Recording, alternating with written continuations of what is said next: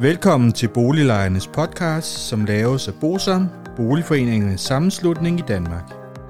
Bosam er en engageret og aktiv lejerorganisation, som har specialiseret sig i at bistå og rådgive beboerorganisationer i private udlejningsejendomme og afdelingsbestyrelser i almen boligejendomme. Formålet med Boliglejernes podcast er at informere lejerne om nogle af de problemstillinger, som vi ved, at mange lejere ofte spørger om samt at give mulighed for, at nogle aktuelle problemstillinger bliver belyst ud fra et lejerperspektiv. Boliglejernes podcast er lavet af lejere til lejere.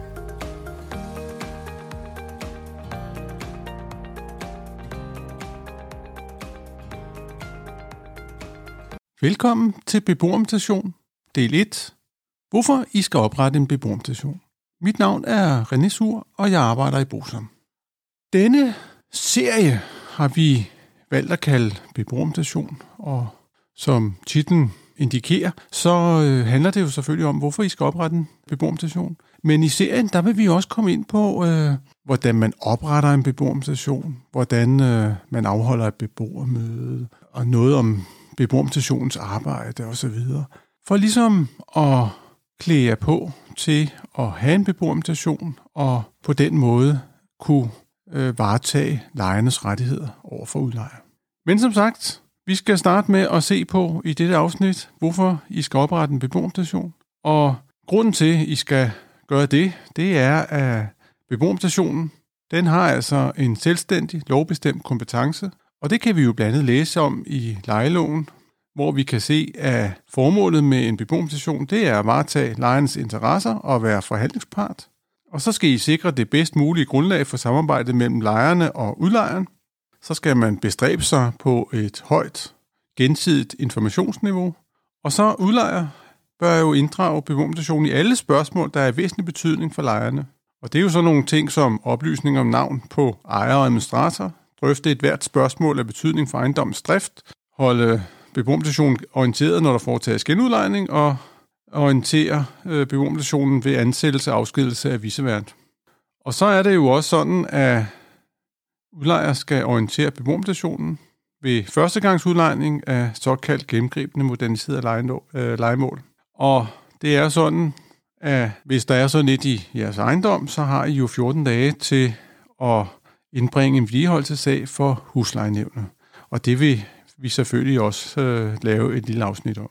Derudover så er det jo sådan, at udlejer senest den 1. juli hvert år skal udarbejde en rullende 10-årig vedligeholdelsesplan, og planen skal udarbejdes i samarbejde med beboermutation, det vil sige, at udlejer skal indkalde beboermutation til møde om planen. Og det er jo øh, om, om alle de større vedligeholdelsesarbejder, der, der foregår på en ejendom. Man kan indhente alternativ øh, tilbud på budgetudgifter, og det vil jo sige, at når der bliver varslet en, en, en forhøjelse af driftudgifterne på ejendommen, jamen så kan man som beboermutation indhente alternative tilbud og på den måde påvirke udgiftsniveauet. Derudover så kan beboermutationen også indbringe øh, forskellige tvister for huslejenævnet på vegne af samtlige lejere, for eksempel størrelsen af, af konto, vand og varmebidrag, installation af vandmåler og lejerens ret til installation af hjælpemidler på fællesarealer, og man kan tilsidesætte forbedringsaftaler, der er indgået efter lejelovens paragraf 66a.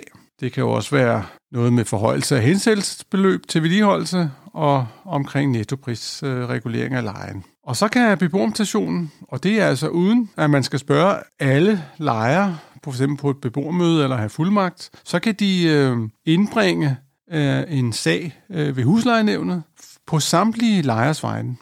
For eksempel på varme- og vandregnskaber, skatte- og afgiftsvarslinger og efter øh, boligreguleringslovens paragraf 24.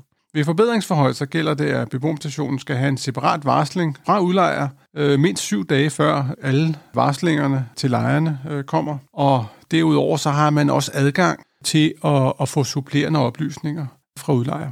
Det vil sige, at hvis man får en forbedringsforhøjelse eller øh, den slags, og, og der er nogle poster, man, man synes øh, er lidt svære at forstå, så kan man øh, bede om supplerende oplysninger. Og det er der så en tre ugers frist på til det.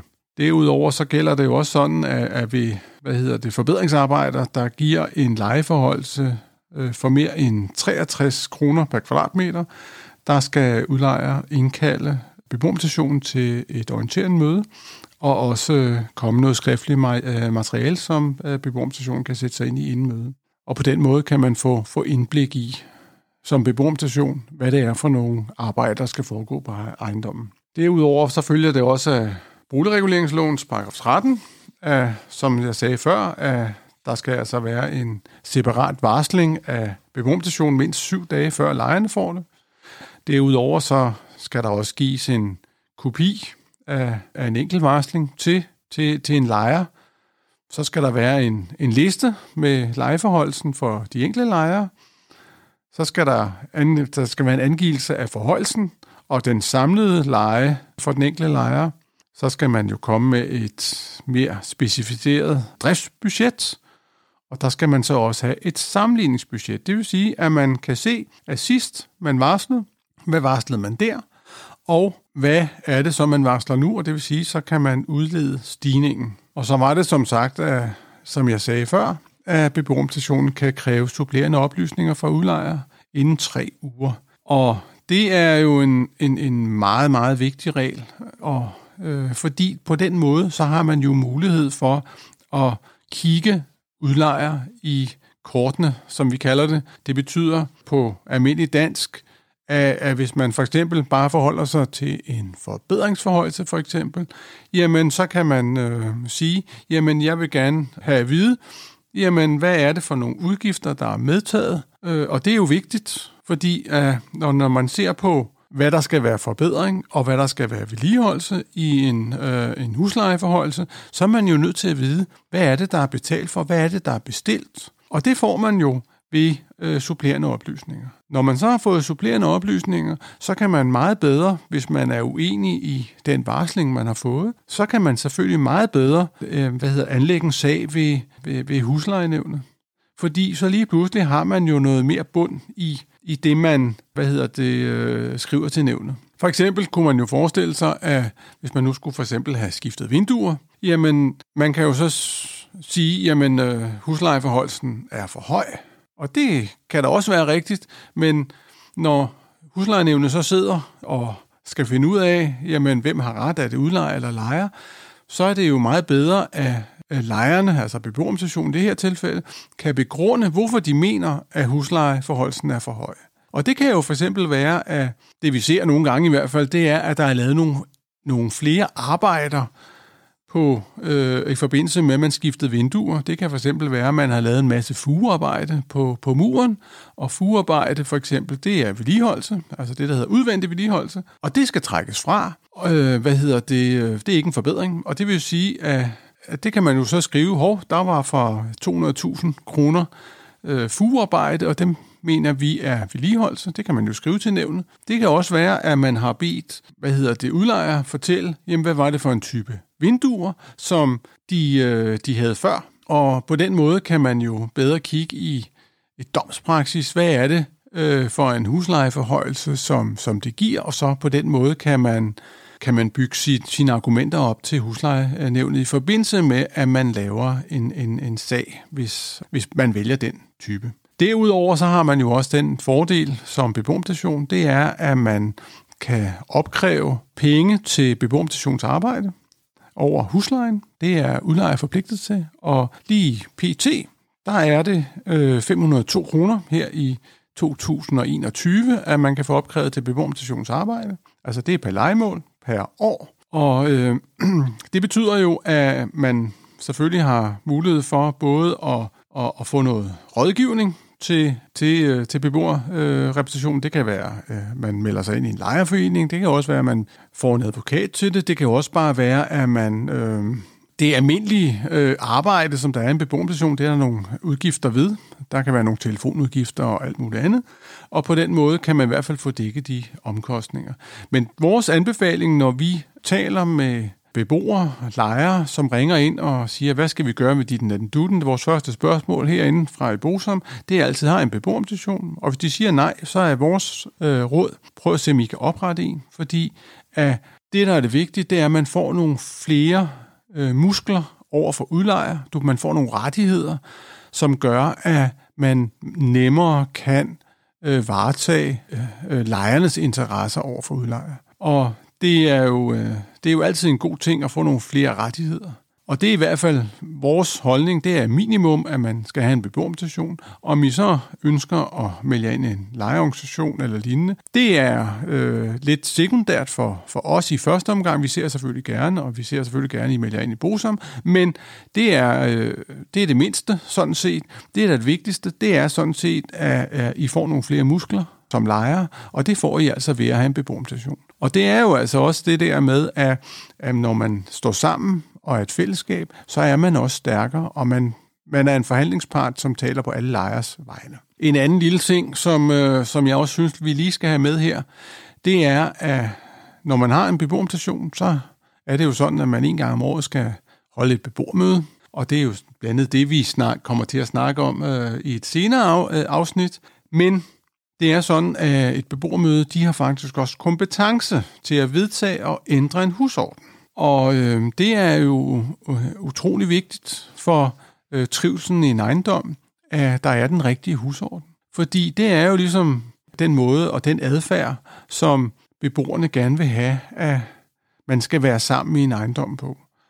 Og det er, øh, det er i hvert fald en god ting, så, så det passer med, med, med den type ejendom, I er. Altså med andre ord, jamen i en husorden, det er jo blandet af, hvornår skal der være ro, og hvornår må man vaske, og alle sådan nogle ting, øh, som, som er væsentlige. Og lige præcis husorden, den knytter sig jo også til lejelovens paragraf 27, hvor der, som, som handler om, at udlejeren skal sørge for, at der hersker god orden i ejendommen. Og det kan han jo kun gøre, hvis der er en fornuftig husorden. Og jeg synes jo altid, at det er en, en, en god ting, at, at lejerne har været med til at fastsætte den, fordi så på den måde, så øh, varetager man jo også øh, lejernes interesser, det ikke er kun er udlejer, der skal sørge for det. Det, det hjælper i hvert fald udlejer til at, at kunne, kunne øh, sørge for den her gode ro og orden, og det hjælper jo også med øh, trivselen i ejendommen. Det var faktisk det, jeg vil sige om, omkring det her emne. Hvorfor I skal oprette det? Altså, det er simpelthen kort og godt. I får nogle flere rettigheder som, som lejer, plus at I altså har mulighed for at, at få en, en, en, en, øh, en lille kasse med penge, som I kan opkræve, som udlejer kan opkræve over huslejen til, til jer som øh, beboerorganisation, som I kan bruge til, at, øh, til jeres arbejde.